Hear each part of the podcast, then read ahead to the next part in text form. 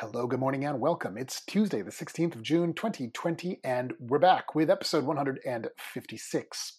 And we've got another great guest today. This time it's Dmitry Shevelenko, the founder and president of Tortoise, an autonomous e mobility startup in Silicon Valley.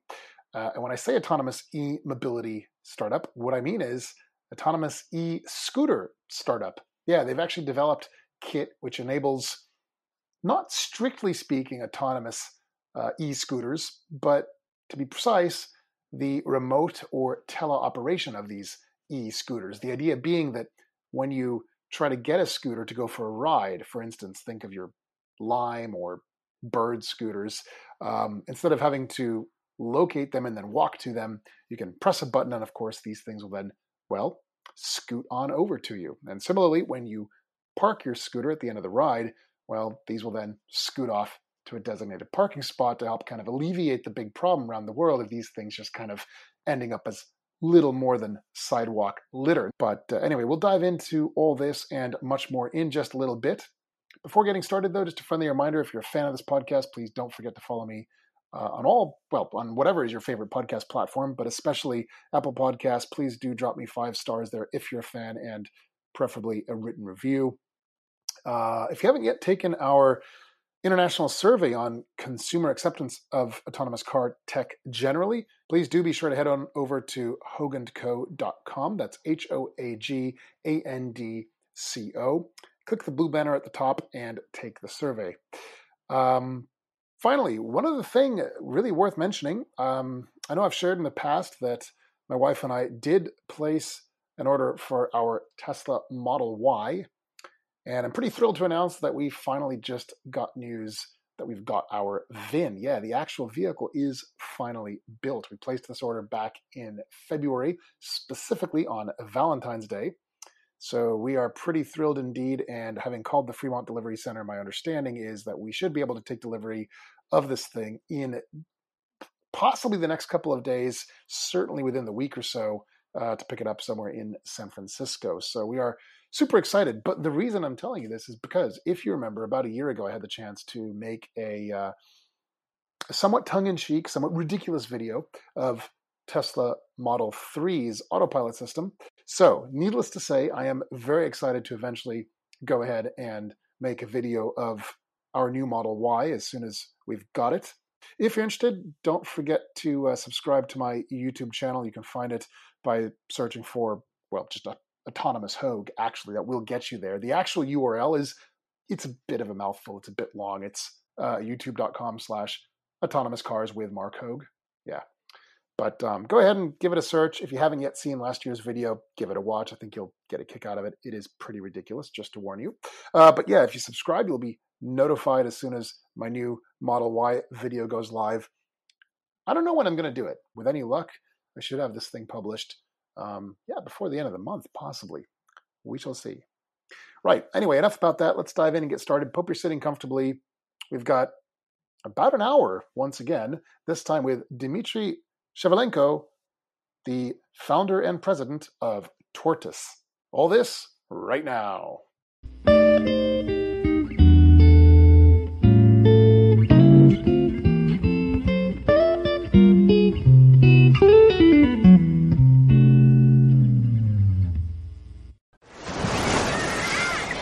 Hear that? Believe it or not, summer is just around the corner.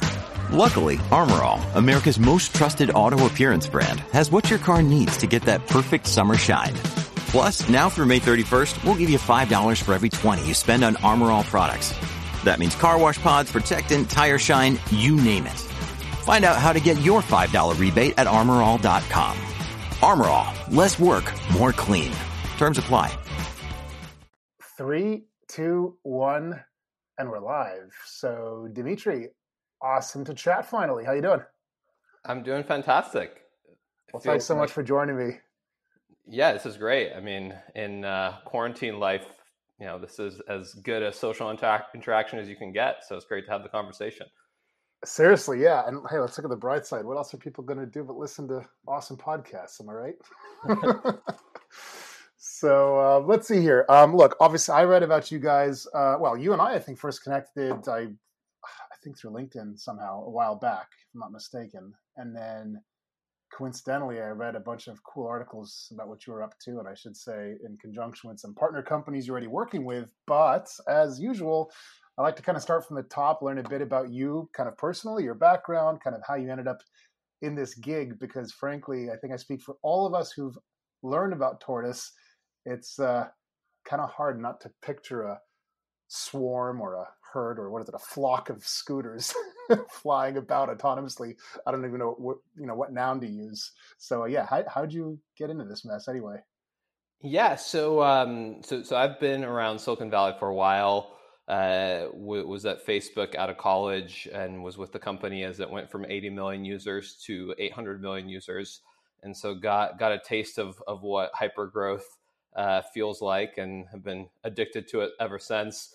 Uh, joined Uber in 2014 uh, and helped lead the company's expansion into new mobility, which included the the jump bikes and scooters, things like Uber Transit, Uber Car Rentals.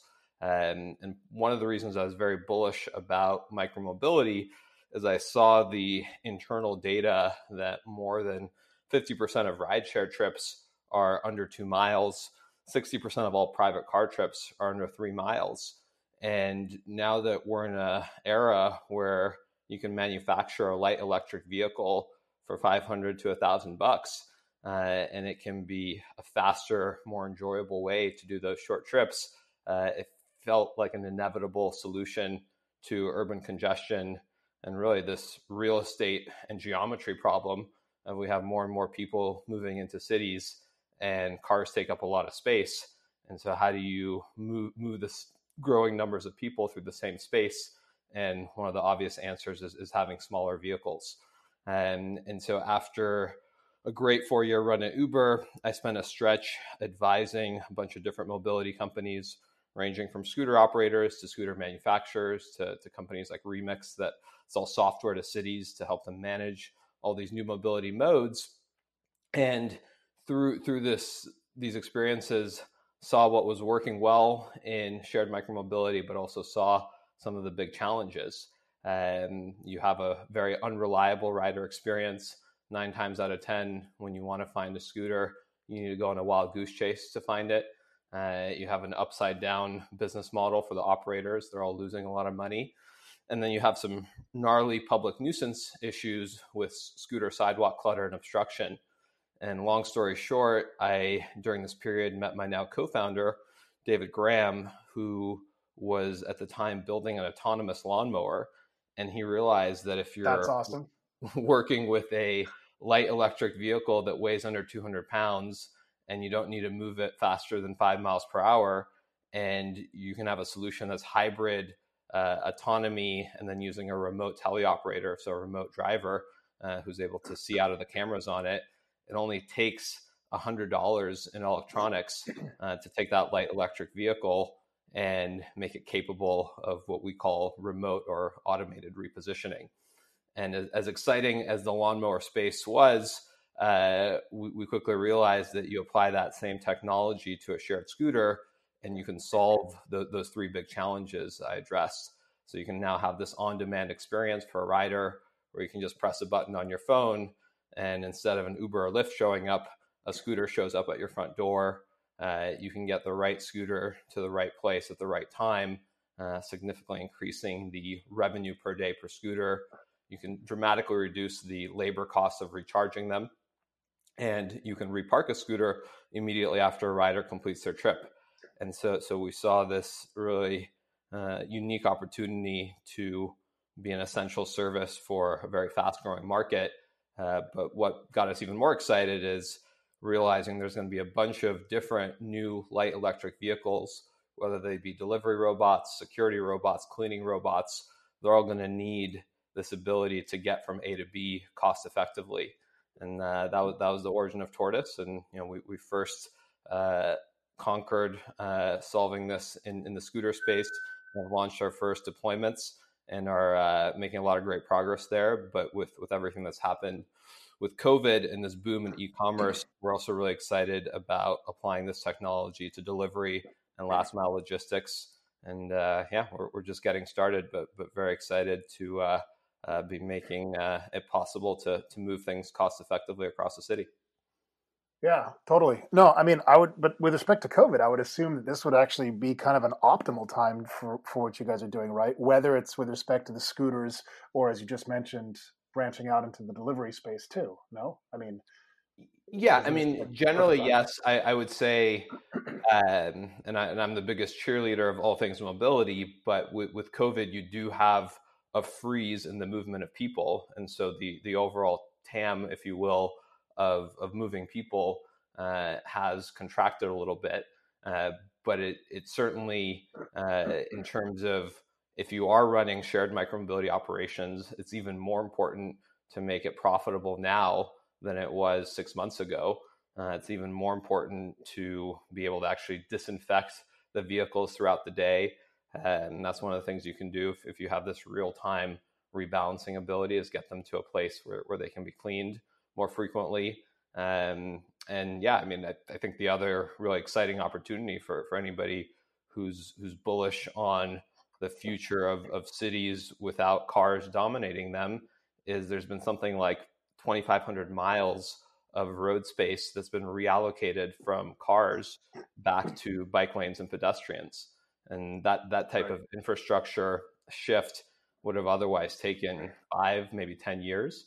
Um, so yeah, this is this is certainly a, uh, there's reasons to be optimistic, but but there's also fewer people making trips, um, and so that that certainly you know all the operators saw uh, a, a, significant decline in usage.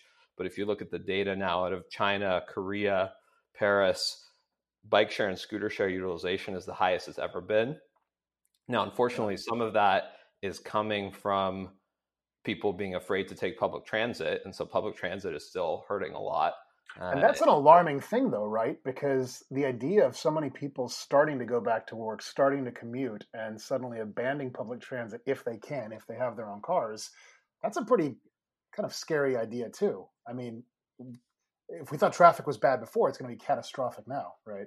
Yeah, I mean, e- even if if five percent of the people that that otherwise were taking public transit start driving themselves, um, absolutely catastrophic in terms of congestion, uh, be, being way worse than it ever was before COVID. Uh, I think that's why, though, it's you know cities are making these investments in into making micromobility more accessible and, and safer with, with these dedicated lanes because we're, we can't just solve the problem with cars. Um, and and there's you know there's a two way street here in, in the sense that uh, if, if you take space away from cars, you're you are going to make congestion worse to some point. Uh, but you actually have to, I think, to change behavior, people need to feel that uh, a bike or scooter trip is going to be faster and more efficient than a car trip. Um, and and I think that's uh, and obviously as safe. Uh, but once you do that, you know, once people go scooter or bike, they don't really go back. Um, and so it's exciting to see some of these behavior shifts happening. Yeah, but I guess the corollary to that is obviously uh, it's true. If you reduce, I guess, uh, if you reduce lanes for traffic, sure, you produce a brief inefficiency, I suppose. But obviously, adding lanes also eventually results in the same inefficiency as before you added the lane. So I think it's kind of a wash in a way, right? I mean, um, yeah, it's just that there's going to be a constituency well, a, that, yeah. that that is going to be, hey, you know, traffic is already bad. Like, yep. Yep. why aren't why, why aren't we giving more space to cars? And you know, cities are going to require political courage to to toe the line and and kind of drive this behavior shift towards these more sustainable modes. Um, mm-hmm. because uh, you know, there's there's more dollars uh, at stake in, in terms of the built-in constituency for for promoting cars versus these new modes. So it's going to take political courage. Uh, but I, I, don't think there's ever been uh, a better opportunity to to drive this behavior shift. You know, the classic "never let a crisis go to waste." Um, and, and you know, COVID, right? Well, so that's that's kind of my point. Yeah, that's my point. Actually, is COVID exactly? So, so looking, for example, in Oakland, didn't they shut down like seventy-five miles worth of road? And even before COVID, uh, Market Street in SF finally got shut down to well, kind of shut down, I suppose, to, to at least most vehicle traffic. Um, my, my the thing that I'm wondering is is you know, and it's not just Oakland, 75 miles of road, but we saw this happen in I guess it was um, Milan and Rome, and I think you know elsewhere throughout the world. Uh, I wonder, I hope these changes end up being permanent, right? Because that's kind of the concern. You've got this great kind of testing ground now with all this kind of disused road space, well, disused vehicles anyway, road space. And then, so yeah, start testing whether it's scooters or indeed even delivery robots or full autonomous vehicles of any sort. Um, but I guess the question is, will we start to realize that oh, this is actually pretty neat. This actually kind of works. Even here in the town that we live in, uh, here in Marin County, there, there's talks now. If, if you know the area at all, uh, you know Tiburon, they they talk about uh, closing down their little main street to uh, closing it down to you know shutting off cars entirely, just making it open for pedestrians and outdoor cafes. And I'm thinking, gosh, you mean like so many European cities done, or towns have done forever? I mean, my, my yeah. hope is that this trial phase ends up kind of sticking. People realize it works.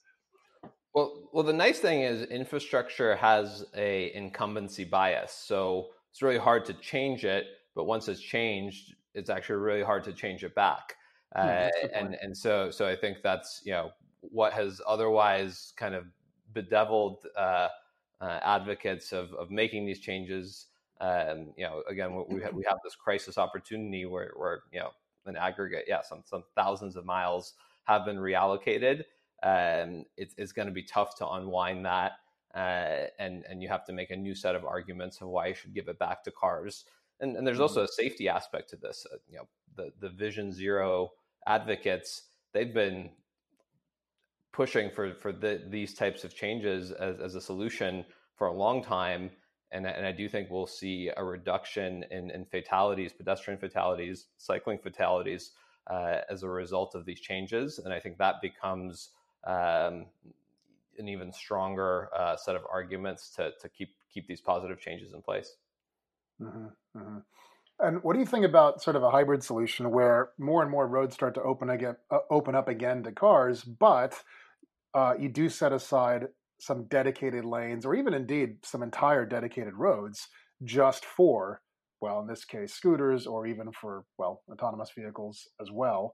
Uh, I, again, the analogy I've often used is that, in a sense, uh, at least with respect to autonomous cars, these are effectively sort of trains, virtual trains, right? And you look at certain of the great cities in the world where this works so well. I mean, um, one that comes to mind is um, in Zurich. There's a main street there called Bahnhofstrasse. It's basically uh, it's essentially a tra- like a street tram road and pedestrians. Some cars can drive on it, but basically it's not that common, right? And that works really, really well. Um, that would make sense here, though, right? Just to have some dedicated areas just for the scooters.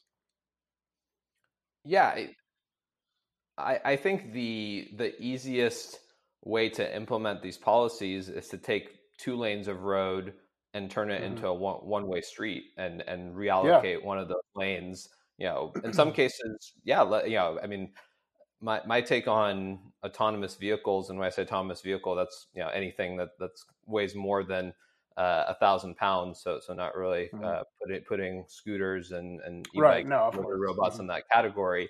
Um, but I'm I'm very bearish in terms of the the market readiness of autonomous vehicles that have to interact with human drivers.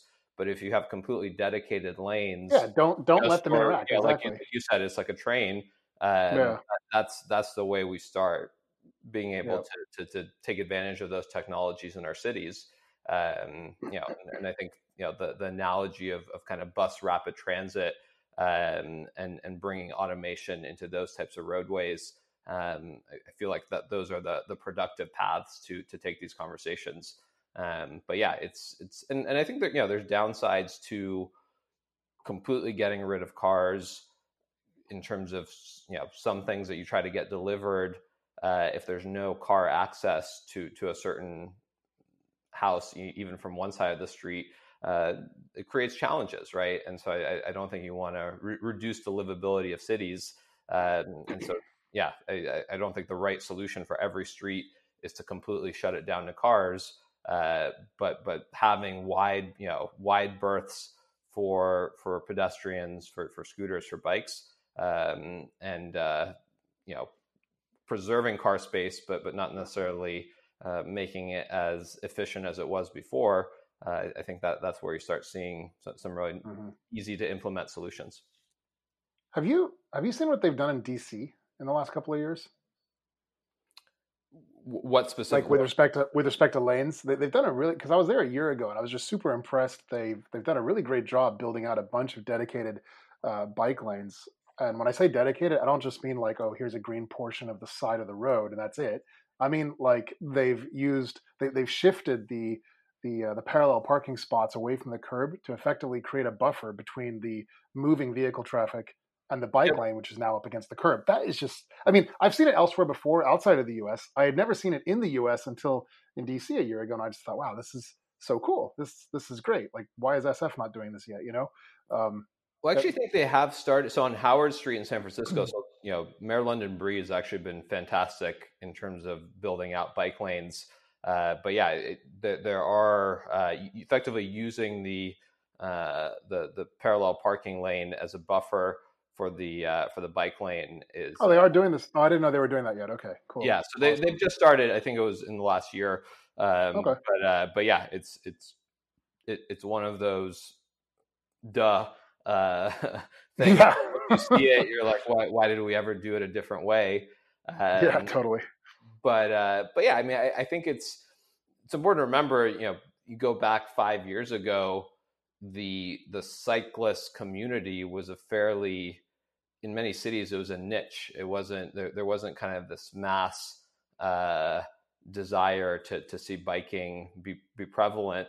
Um, mm-hmm. and, and, i think electrification has actually um, and and having a lot of these shared uh, shared products like shared scooters shared bikes it's it's helped expand the constituency of folks that, that care about bike lanes. Um, not not just people who who are you know have very fancy bikes or, or, or you know into cycling as, as a community, but but people who just use it as as a very effective mode of transportation, and and and so you know I, I think I have a hard time imagining all of this progress on the infrastructure side happening if these shared operators hadn't scaled the way the way they had and introduced so many people to biking to to scooters that that otherwise would have only really you know thought about biking as a recreational activity you know you, you drive to a park on the weekend specifically to bike as opposed to a, a mode of transportation when you need mealtime inspiration, it's worth shopping Kroger, where you'll find over 30,000 mouthwatering choices that excite your inner foodie. And no matter what tasty choice you make, you'll enjoy our everyday low prices, plus extra ways to save, like digital coupons worth over $600 each week. You can also save up to $1 off per gallon at the pump with fuel points. More savings and more inspiring flavors make shopping Kroger worth it every time. Kroger, fresh for everyone. Fuel restrictions apply. Mm-hmm, mm-hmm. But you're right, though. It does have to be a really proactive intent to make this reality happen, right? So I read a thing recently that actually really surprised me. I didn't know this. You, you probably know this already, but it turns out that Amsterdam, which I guess is like the, you know, like the city for promoting bicycle riding, uh, and I've always assumed it's just kind of been that way forever. It turns out that actually after World War II is really decidedly not such a pro bike friendly city, and it's kind of only changed after folks realized, hey, this isn't really working. And so there was a very, very, you know, proactive effort to make it be the bike friendly city that it is today, for instance. Um, it, it, I, and I guess I say that with the, the, the point being, it's a bit surprising that it that it isn't such an intuitive thing, despite the fact that, as you say, once you get there, people are like, "Oh, this is pretty awesome. Why would I ever go back from this?" Well, I think part of the the structural challenge is in the U.S. and even in large parts of Europe, owning a car and and using a car in a city or a suburb is heavily subsidized by the government. So mm, that's true. Yeah. So, so you um, and and there's no, you know, the, the, amount of subsidy per per car is, is way greater than than subsidy per bike or, or per, per pedestrian. Um, mm-hmm. And the you know to me the, the, the best idea I've I've come across is this great urban planning book called Order Without Design, uh, and hmm. it's really charging users of road space based off of the amount of space they're consuming um, yep. and mm-hmm. what mode they're using and and and kind of the the negative externalities of that. So you know you have this idea of congestion pricing, which is to charge people uh, yep. to enter uh, a, a, certain area during a certain time but this almost takes it to the next level, which is really think of anytime you're you're on a public roadway, you're effectively renting that space, uh, and you have different rental rates depending on the, the mode of transportation, uh, and and that's how you're if you adopt that type of policy. Now that we have you know all, all the smartphone technology, we actually have the the ability to administer and, and handle the accounting of something like that seamlessly. Um, and and it feels like that's how we put ourselves on on a path where you could easily see how autonomous vehicles slot into this model as well. Uh, but but that feels like we we can correct some of the misallocation of subsidy uh, and really encourage consumers to u- use the uh, the modes that, that have the least rental costs. Because when you're when you're going 40 miles per hour in a 2,000 pound vehicle, it's not just the space you're taking up; it's the space ahead of you and in front of you that needs to be yours, so so that nobody crashes into you, right? So so the faster you're mm-hmm. going and the larger the vehicle, uh, the more space you need in between those vehicles. Um, that's where autonomous vehicles have an advantage because you you know if, if they're all if it's a dedicated lane, uh, you, you, don't need to work in human reaction time. Uh, but but otherwise, there you know I, I, think of it through the lens of real estate and geometry. Uh, cars just take up a huge amount of space on the roadway when they're going 30 miles per hour, um, and uh, we, we, need a right size for that with with smart policies. Mm-hmm, mm-hmm. Hey, that book you mentioned was Order Without Design. You said right? Yep. Alain Bertaud. Okay, Bertaud. Yeah. yeah. It's funny. No, just the other day, I learned of another book that I've got to read called The Power Broker by Robert Caro. Does that ring a bell? Yeah, the uh, so so I mean the guy who basically made modern New York. Uh, yeah, yeah. Embarrassingly, I only just learned about this, so I guess now I've got two books to read on my list. Uh, I guess the latter of which is rather large. yeah, um, Order Without Design, you you might get through a, a little bit faster. It's. I think I'll uh, start with that one. cool, cool. Um, the, the, I keep wanting to come back to discuss your actual technology and indeed kind of uh, the recent, I guess the recent news I've read about your partnership with, uh, I guess it's GoX scooters. But what you said made me think of yet another tangent I wanted to ask you. You mentioned briefly uh, about occupancy and this and that. Um, I've been I'm curious what you think uh, the idea of an autonomous vehicle future, and I'm going to come right back to scooters in a moment, uh, really kind of presupposes a shared future, right? Um, the idea being that if you've got a bunch of empty pod cars buzzing about, well, this is obviously going to make traffic a lot worse, uh, because of course. Um, is the solution as simple? Uh, I mean, besides the fact that it also kind of presupposes moving away from any sort of car ownership at a private level, uh, at least you know, uh, th- does it also suggest that you, you're going to have to have some sort of a, well, for lack of a better word, a tax, like an occupancy tax, right? So uh, obviously, if it's an empty car, it's going to be taxed really heavily. If it's full, it's going to be a lot cheaper. Is that the only way to kind of make this happen?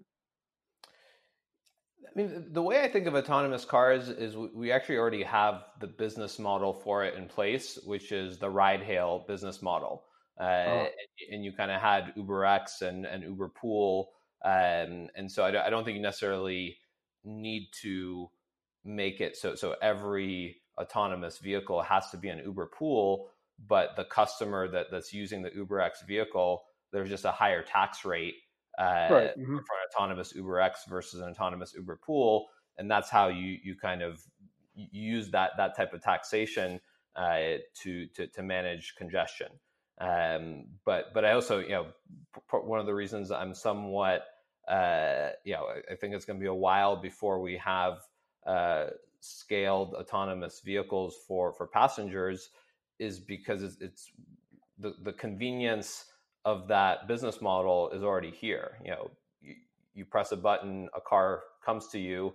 Uh, it's it's going to be a long time before it's going to be significantly cheaper for that car to be autonomous and not have a driver uh, versus uh, um, versus you know yeah versus what we have today. I mean, I, I, was chatting with some folks at Uber ATG, and you know they they were saying some of the internal estimates uh, of when a uh, autonomous car will both be cheaper and safer than than a human driver is 2037 um, and and so yeah, hmm. I, I, think the you know in, in many ways rideshare uh, took the sails out of the the need for autonomous vehicles because because the magical customer experience already exists today.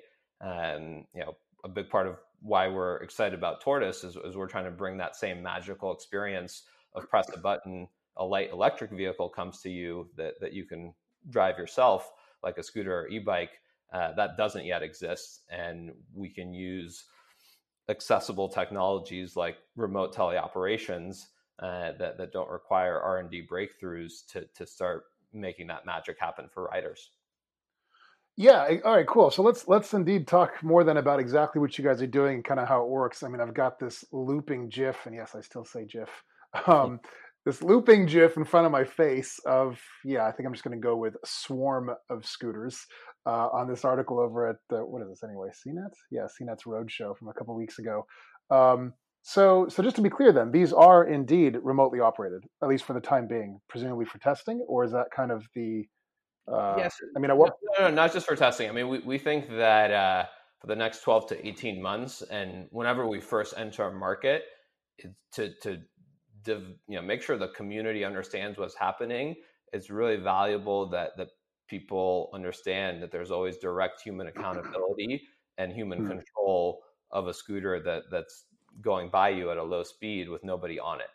Um, mm. And and once we've entered a market, uh, then we can start over time using more and more autonomy for, for parts of a repositioning.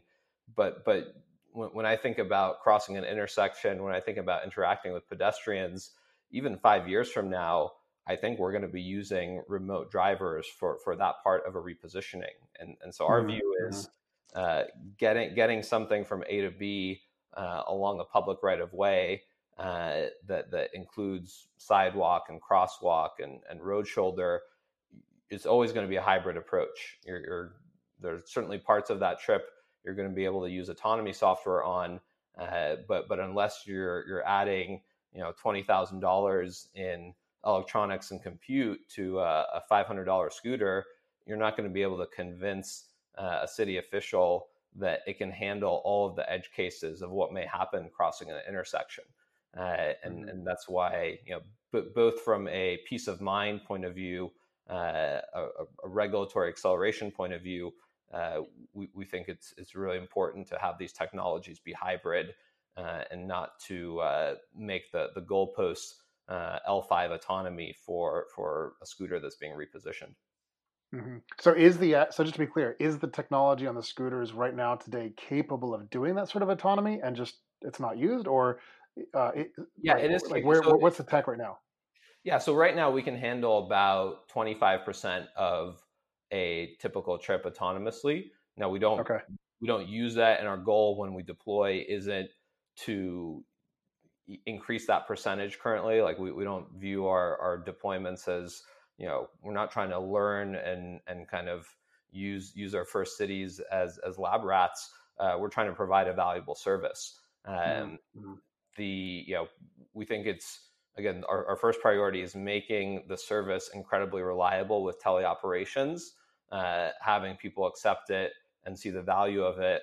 And then over time, we, we can increase the autonomy percentage one of the reasons we we are able to take that approach is is we've built a distributed uh, teleoperation system out the gate. So so we're able that, to. That was my next question, actually.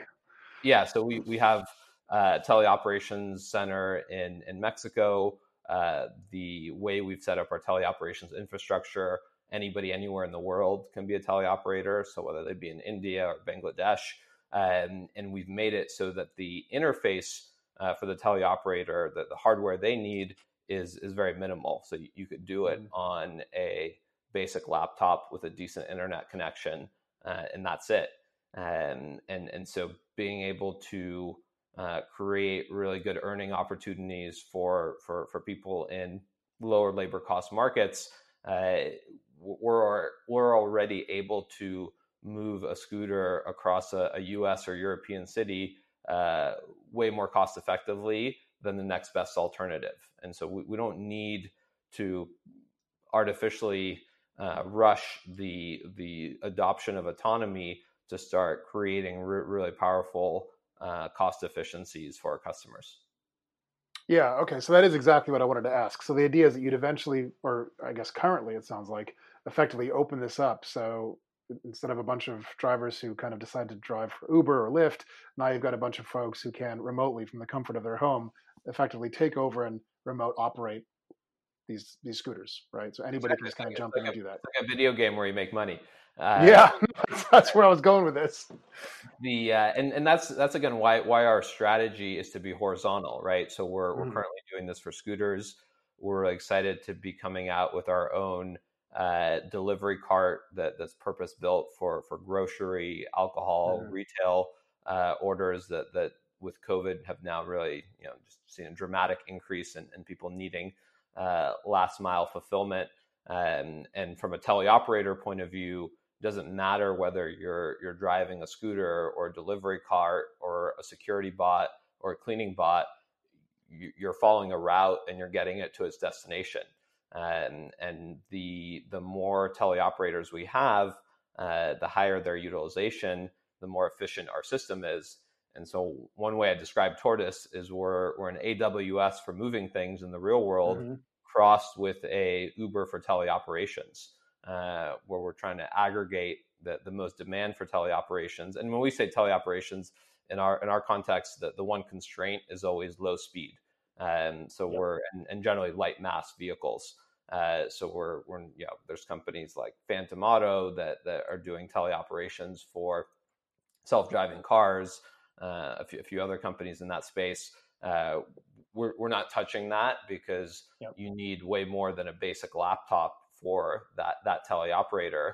But if you're constraining yourself to low speed and then a light mass vehicle, uh, that that's where you, you, can have this this very uh, minimal mm-hmm. uh, hardware requirement for the teleoperator. And and since you said you're doing kind of both scooters and then eventually delivery bots, droids, whatever we call them, I mean, uh, am I correct in assuming then that whatever kit you've developed for these can be easily, effectively, what retrofitted for any other sort of device, and that form factor, or potentially you've now got this partnership, I guess, with GoX. I'm assuming this is a thing that can work with just about anybody else. Is that correct? Yeah, and and we're you know retrofitting is what I always called a short-term chicken egg cracker. Uh, our you know our, our core partnership approach on on the on the manufacturing and hardware side is to work with OEMs like Segway, uh, you know, like like you know other leading players in, in micromobility so so they can integrate our reference design. Because all the, the electronics the reason it's $100 is it's all commodity components. Uh, so we're we're we're not trying to uh, our business model is to not make money off of hardware. It's to empower uh, as many OEMs as possible to build light electric vehicles and robots that come out of the factory compatible with our repositioning service and and so um, so yeah we're we're but but yeah the the core reference design you know we're using the exact same cameras uh, that went into the uh, the scooter we deployed with GoX uh, in the delivery cart. We're using the exact same processor uh, all, all the exact same firmware effectively. So the the repositioning work, works identically mm-hmm. So okay, so can we talk a little more about the tech itself then? I mean, what can you share about that? It sounds like it is basically just. I mean, I'm not hearing any talk about any sort of super high end stuff like lidar, sonar, radar, obviously, but I mean, it's all just camera based, I guess. Yeah. So two cameras, uh, a you know laughably uh, modest processor akin to what, what you would see on a you know Raspberry Pi grade, if you will, uh, wow. Which you can use uh, with our system. Um, we, we, do include uh, a very cheap radar uh, that is purely for detecting if, if something jumps right in front of you, just to mm-hmm. default stop. Um, right. and, that's, and that's also you know partially for future proofing for when we do want to use autonomy. That's not really as relevant in the the purely teleoperated model. Um, and then yeah, I mean the in the scooter space, it's scooters already come with IoT components, you know, data card, uh, antenna, uh, GPS that, uh, that, that that we need uh, for what we do. So so kind of the the IoT module of a scooter plus two cameras plus a processor, and then you know in the scooter case you, you want to add a motor for for remote steering. Uh, but all totaled, we're, we're not talking about more than $100 in electronics uh, to to make this possible. Wow, well, that's pretty cool. Huh. And so the you know a lot of the you know the the craft and the uh, the the IP is around video compression, uh, so so that you're you know managing latency effectively. Um, you know, eventually that becomes a cost uh, factor because you know the three variable costs for us are going to be teleoperator labor, the mobile data costs, and the insurance costs. Um, so we, we want to be efficient on that front. Um, and uh, yeah, it's it's it's not um, that, that we're, we're not trying to um, kind of win accolades in terms of breakthrough R and D work. Our whole approach is technology like this has been working for over a decade inside our homes. It's the Roomba, uh, and mm, uh, we're, we're, we're now just you know upscaling it one, one level. But uh, th- this is a lot more similar to a, a, Roomba than it is to a self driving car. Yeah, that's a good analogy. I, I, I can see that. Okay, cool. And I've really got to stop staring at this looping video, or it's never going to leave my brain. But I'm noticing there appears to be some sort of training wheels sort of things at the back of these. Is that is that correct? Yeah, so that's for the so so several of the manufacturers in the scooter space we're working with are actually going to be coming out with three wheel scooters where mm. you don't need the retractable training wheels. Mm. Uh, for a two wheel scooter, uh, what what we do is instead of having the traditional kickstand on one side, we just replace mm. that with retractable training yeah. wheels. That when uh, um, you know, and, and they actually end up lifting the, the, the the back main wheel, so so it's on three wheels when it's parked, or we're mm-hmm. repositioning it, and so that provides us with the balance. Uh, but that's mm-hmm. it's very unsophisticated. You know, that's about ten dollars in uh, hey, in if, hardware. If it works, those training wheels. Um, and again, for a rider, they're already used to the beginning and end of every trip uh, raising and then lowering the kickstand, and they're just doing that with their foot for with these training yeah, wheels sure. as opposed to with uh, with the kickstand. Another day is here, and you're ready for it. What to wear? Check. Breakfast, lunch, and dinner? Check. Planning for what's next and how to save for it? That's where Bank of America can help. For your financial to-dos, Bank of America has experts ready to help get you closer to your goals. Get started at one of our local financial centers or 24-7 in our mobile banking app. Find a location near you at bankofamerica.com slash talk to us. What would you like the power to do? Mobile banking requires downloading the app and is only available for select devices. Message and data rates may apply. Bank of America and a member FDIC. Um, how about connectivity? Uh, what I'm assuming that if there is, if it is in a remote drive mode, as it sounds like it is the vast majority of the time, I'm assuming if there's a loss of connectivity, then the thing just comes to a stop. Exactly, but but one of the things we do, you know, our only really pre-work be, before deploying in an area is mapping it for connectivity strength. Um, and so when we then right. generate routes for our teleoperators, if there are any dead zones, we'll avoid routing into them. Um, oh, and we are also, you know, one of the the nice things, especially in the scooter space, is the IoT is running when riders are on the scooter as well, and so we're able to constantly be updating oh, our uh, or effectively our map of where you might have dead zones. Um, and so, you know, w- one of our core accumulating advantages is on the routing side um, and, and kind of generating better and better efficiency there. Um, and, and, that's really where we, we focus our, you know, if there's an ML aspect to what we do, it's, it's more so on the routing than on the, uh, the, the autonomy software itself. Cause, cause our view is, you know we are developing our own autonomy software but but ultimately what determines the percentage of autonomy relative to teleoperations is more how good you are at routing uh, around areas where you're going to have to fall back to teleoperations versus anything else um, and so so the routing ends up becoming very very valuable yeah and this actually reminds me uh, so two days ago i had a pretty awesome chat with James Wu over from uh, DeepMap.ai, and um, it just got me thinking. Uh, it, could you guys not theoretically also effectively kit these things out with the ability to accumulate all sorts of HD mapping data of your own, also, which could be used either for yourselves or indeed effectively licensed to others, whether it's for autonomous vehicles generally or anything else besides? I mean, it seems to me like if you're gonna have all these scooters everywhere inside of cities, that's the that offers a lot of potential for getting a ton of mapping data too. Yeah, we're we're taking a uh, very disciplined approach to not monetizing the data uh, besides just making our service better and better because we're when you put cameras on scooters there's inherently privacy concerns that, that a city might have. And and i think the right, there's no uh, expectation of privacy in public streets generally. Yeah but it, it's it's just um, we're, we, we think it's important to position ourselves as like above reproach when it comes to even you know even close to being on a gray area there because uh, because I think cities if they start perceiving uh, our our vehicles as surveillance cameras or you know I, I think there's a lot of um, a lot of fears and, and doubts that might be raised if we're seen as a as a data reseller and so we're we're just you know who knows what will you know down the road other business models we might consider. Uh, but but for the time being, we're really focused on just purely monetizing the repositioning as a service. We're think of us as a mm-hmm. moving company.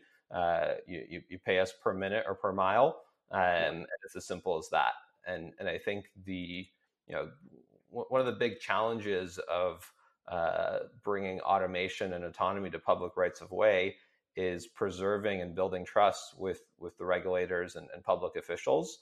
And I think one of the things that erodes that trust is, is when companies are a little too cute about all of the potential ways they, they might monetize data uh, and effectively exclude cities from, from that. Um, we're, we're, again, we're just focused on, on repositioning. Uh, we see that as a, as a massive mm-hmm. opportunity. Um, and if we just, you know, I think startup, many startups have uh, made the mistake of trying to bite off more than they can chew. And, and I think for us, we just want to get really good at uh, at reliably repositioning things at low speeds. Totally, and of course, there's a thing to be said about being super focused, uh, because of course, um, but it also does remind me. I know that um, here technologies actually works with cities insofar as sharing the data, kind of brokering the data back to cities, insofar as assisting with road maintenance, for instance, right? So instead of sending sur- you know human survey crews all over cities, kind of at random to find bits of road that need repair, now all the data they're getting from the vehicle's, you know, whether it's suspension data or even camera data or whatever, this now can be sold to cities so they can just zero in on whatever needs to be fixed. Talk about getting on a city's good side with respect to data accumulation. I think that's probably a pretty good approach. Um, but yeah, I, to- I totally hear you. It makes sense to uh, yeah. And our, our, our view, and we've received requests like that, and our view is actually, if to the extent to which we'll be sharing those types of insights, we'll do it at mm-hmm. no charge. Um, mm-hmm. and and you know you know we, we, see that as the, as the price of being allowed to operate in a city right. is you know create value for the community. Um, but but in terms of the the commercial focus, you know, you know prioritize yeah. the the repositioning. Yeah, and with your with respect to your point about uh, security or privacy generally, it reminded me, and I just googled it to be sure. I remember I was in Germany back in October, and um, I learned that Sentry Mode on Teslas are indeed illegal uh, in hmm. Germany for precisely wow. that issue. You simply cannot have kind of ongoing video recording. Um, so, so yeah, I hear you. Huh. All right. Um, all right. So let's see. With respect to the so with respect to connectivity generally, I'm curious. I know it's become a bit of a cliched question. Do you have any opinion uh, either way on the importance or the necessity, I suppose, of 5G deployment generally? Like, because I feel like there's kind of two schools of thought. Some folks say, yeah, you really need a properly deployed 5G network to sort of facilitate uh, every aspect of an autonomous future, including and especially, of course, vehicle to X communications generally. Certainly, it's going to help for teleoperation, if only by virtue of, I guess, almost zero latency. At least, I guess that's the promise, right? Um, do you have any strong opinion either way on its importance or significance? Well, it's I think it's very important for uh, supporting teleoperations for a large mass vehicle that's going 40 miles per hour or even 20 miles per hour. Um, yep. The you know the the reason we we built Tortoise is we're not dependent on infrastructure scaling, and, and I think that the problem with 5G is not the technology; is it's a real question of like when will it actually be you know per, as pervasive as 4G is today. Um, well, right, because there's a huge range issue too, right? So you're gonna need a lot more of these things. Yeah, so, so, if your if your service is dependent on 5G, then you're not right. going to have a very reliable service for, for a very long time. True. Uh, so, so, I think that's a uh, um, and yeah, I mean the the reason we're, we're we're so excited about the low speed light mass opportunity is if, if you think about you know the latency we're dealing with, so say 100 milliseconds of latency uh, if if you're only going five. Hey, that'll miles. get you on Quake, man. That'll get you on Quake or Doom or whatever.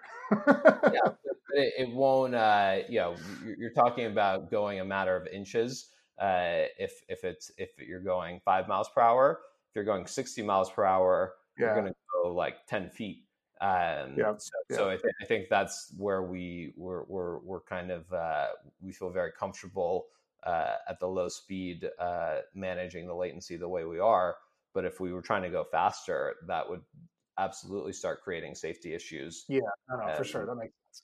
And so, yeah, I mean, I, I think the way we think about 5G is it will allow us to go faster uh, in certain use cases. But if you're going the sidewalk, you're going to start freaking out pedestrians if you're going a lot faster than five miles per hour anyway. So there's a natural, yeah, I think more on the. I get more freaked out just by bicyclists blowing past with two inches to spare. yeah, so so, so I, I think that's uh, um, yeah that, that, that's where this kind of all intersects with uh, uh, with what we're doing at Tortoise. But but I think it's mm-hmm. it's risky for any startup to be building their their service assuming uh, you're going to have 5G because it's it's you'll have it in certain parts of cities in certain cities, uh, but transportation doesn't work that well if you if you can't get everywhere. Never mind the fact that you've got a bunch of folks convinced that 5G caused COVID, but never mind. yeah. Uh, oh, jeez. There will always be conspiracy theories, and the, the new, fresher the technology, the uh, the more ripe it, it is for that. exactly. So, with respect for your time, I guess I have two ish questions. Um, I mean, you mentioned pedestrians on sidewalks, so I've got to ask the silly, totally stupid question, but it's kind of worth asking, honestly. I mean, come on, people are going to knock these things over. They, they are. I mean, people knock cows over, unfortunately. They're going to knock over autonomous scooters. What's the practical solution for this? Yeah, so the and this is again where having a, a teleoperator uh, uh, based solution is helpful because one of the things, one of the other components that that is part of the uh, uh, that that hundred dollars is a speaker, uh, and so the teleoperator oh. actually has. Uh, Start at them. yeah, well, it's it's not. I mean, they have pre-recorded voice commands that they can out of their interface. Um, You know, so so if somebody's intentionally getting in the way of the scooter, um, you know, they'll hear, you know, hi, I'm I'm trying to get to somebody who who requested a ride. Can I help you?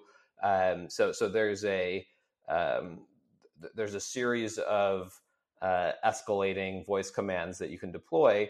And what that also does is it reminds the person that might be doing the uh, illegal or annoying thing that while you know we're not in the business of, of sharing a video feed with with public authorities, they are at some level being recorded, and it's not you know in, in the scooter share 1.0 world when when you throw a, a scooter into the river there's really no chance of you getting in trouble doing that. Uh, but but there's a deterrence factor that that with these things having cameras on them, uh, I, I, think will will help us mitigate some of those issues. The you know the the other aspect to um, this is avoiding having scooters in areas where they're more most likely to be vandalized. So you know when it's last call in the part of town where there's bars, move all the scooters away from that area. Like you're you're just asking for trouble by having the scooters there in the first place. The reason the operators can't do that now is it's just really expensive to have people driving around in trucks and vans uh, to, to to move them to safer locations. Uh, so, so I think the combination of strategically rebalancing uh, out of areas where you're, you're more likely to, to, to have vandalism, uh, and then using the voice commands and, and the inherent deterrence that, that comes from that uh, also works in your favor. You know, this totally just gave me an idea. Uh, I worked with a guy once at a previous startup who whose brother had developed down in uh, SLO, San Luis Obispo. Um, actually, it's worth asking. Do you know the town? Have you been there before? Uh, I I drive frequently between uh, uh, Bay Area and Southern California, so I've driven Yeah. through it, but haven't spent much time Okay. there. Okay. Well, the point being that it's just geographically, it's worth trying to picture in your head. It's a pretty small, very dense, little walkable kind of village of a town, right? And the, this guy actually developed probably I don't know, it's ten years ago or so. Um, I don't know really how to call it, but he, it's basically like one of those big uh, pedal bike things that can carry 10 or 12, 15 people, you know? Yep. And it was effectively like a post party, sort of like a Uber bicycle thing for people who are too drunk to, to drive or even get their own Uber for that matter.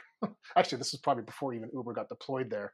But it just occurred to me. I mean, you mentioned not having these scooters around, you know, last call in bar areas, but on the flip side, gosh, I mean, theoretically, regulations permitting it at some point. Imagine uh, you could do the same with remotely operated, uh, yeah, obviously uh, the you know transport for folks uh, safely out of these bar zones too. And if it's not a scooter, perhaps less potential for obvious, easy vandalism. Yeah, I mean, our the in terms of like our our technology doesn't really make sense when there's a rider on the vehicle because nobody wants to go five miles per hour, right? So we're you know Well, that's true. yeah, so we're we're uh, um, yeah we're we're and if, if in the middle of a repositioning somebody hops on the scooter, we would just stop and Yeah. use the voice commands. But uh, but yeah, we're we're we're we're specifically uh, we're, we're in the business of of getting your transportation to you, but not moving people. Yeah, no, of course that makes sense. And I would imagine there's there's got to be at least some non-trivial environmental impact too to to, to not requiring folks to like a, an actual. I remember I was in D.C. for instance, and I would see, and it's weirdly I, I'd never seen them anywhere else besides there, but I was just constantly seeing these these scooter like pickup vans with a team of two or three folks pick up scooters, load them on the vans, and shuttle them around. I'm sure there's got to be some pretty interesting metrics on how uh, much of a benefit there would be to Oh, yeah, the eliminating the need to do that, right? Yeah, yeah I mean, a, a lot of the benefit of shared scooters today is getting undone by then having to pay Yeah. for, for people driving around in gas guzzling trucks and vans. Exactly. the the I mean the other irony is very often to get the scooters, those trucks and vans end up park you know temporarily parking in a way where they're blocking the bike lane, so they're you know Oh yeah. they end up creating a, a hazard. Um, so so yeah, there's uh, there's a lot of efficiency uh, on on the recharging side, um, but but ultimately, you know, and, and we see our kind of as I, I stated at the outset, the three value props are the demand side, getting the right scooter uh, to the right rider at the right time, the recharging savings, uh, and and kind of the VMT impact, and then the clutter impact. Uh, and, and depending on the market and the operator, diff, different uh, different value props will matter more. Uh, but the one that, that we think is the most enduring is on the demand side, because eventually, you know, I- I'm optimistic that batteries are getting better and better, and in five years, you could very well have a a battery that will last you a week, um, and so that that that problem might start solving itself. Whereas the underutilization problem, that that's eternal. Uh, the way I like to explain shared scooters today is imagine if you were running the world's least efficient taxi service, what you would probably do is make it so your taxi drivers can only wait at the location of their last drop off to get their next pickup. And Mhm, that mhm. that's effectively what, what we have today with shared scooters and bikes. And so, uh, hu- huge room for improvement uh, by, by, by allowing that real time rebalancing.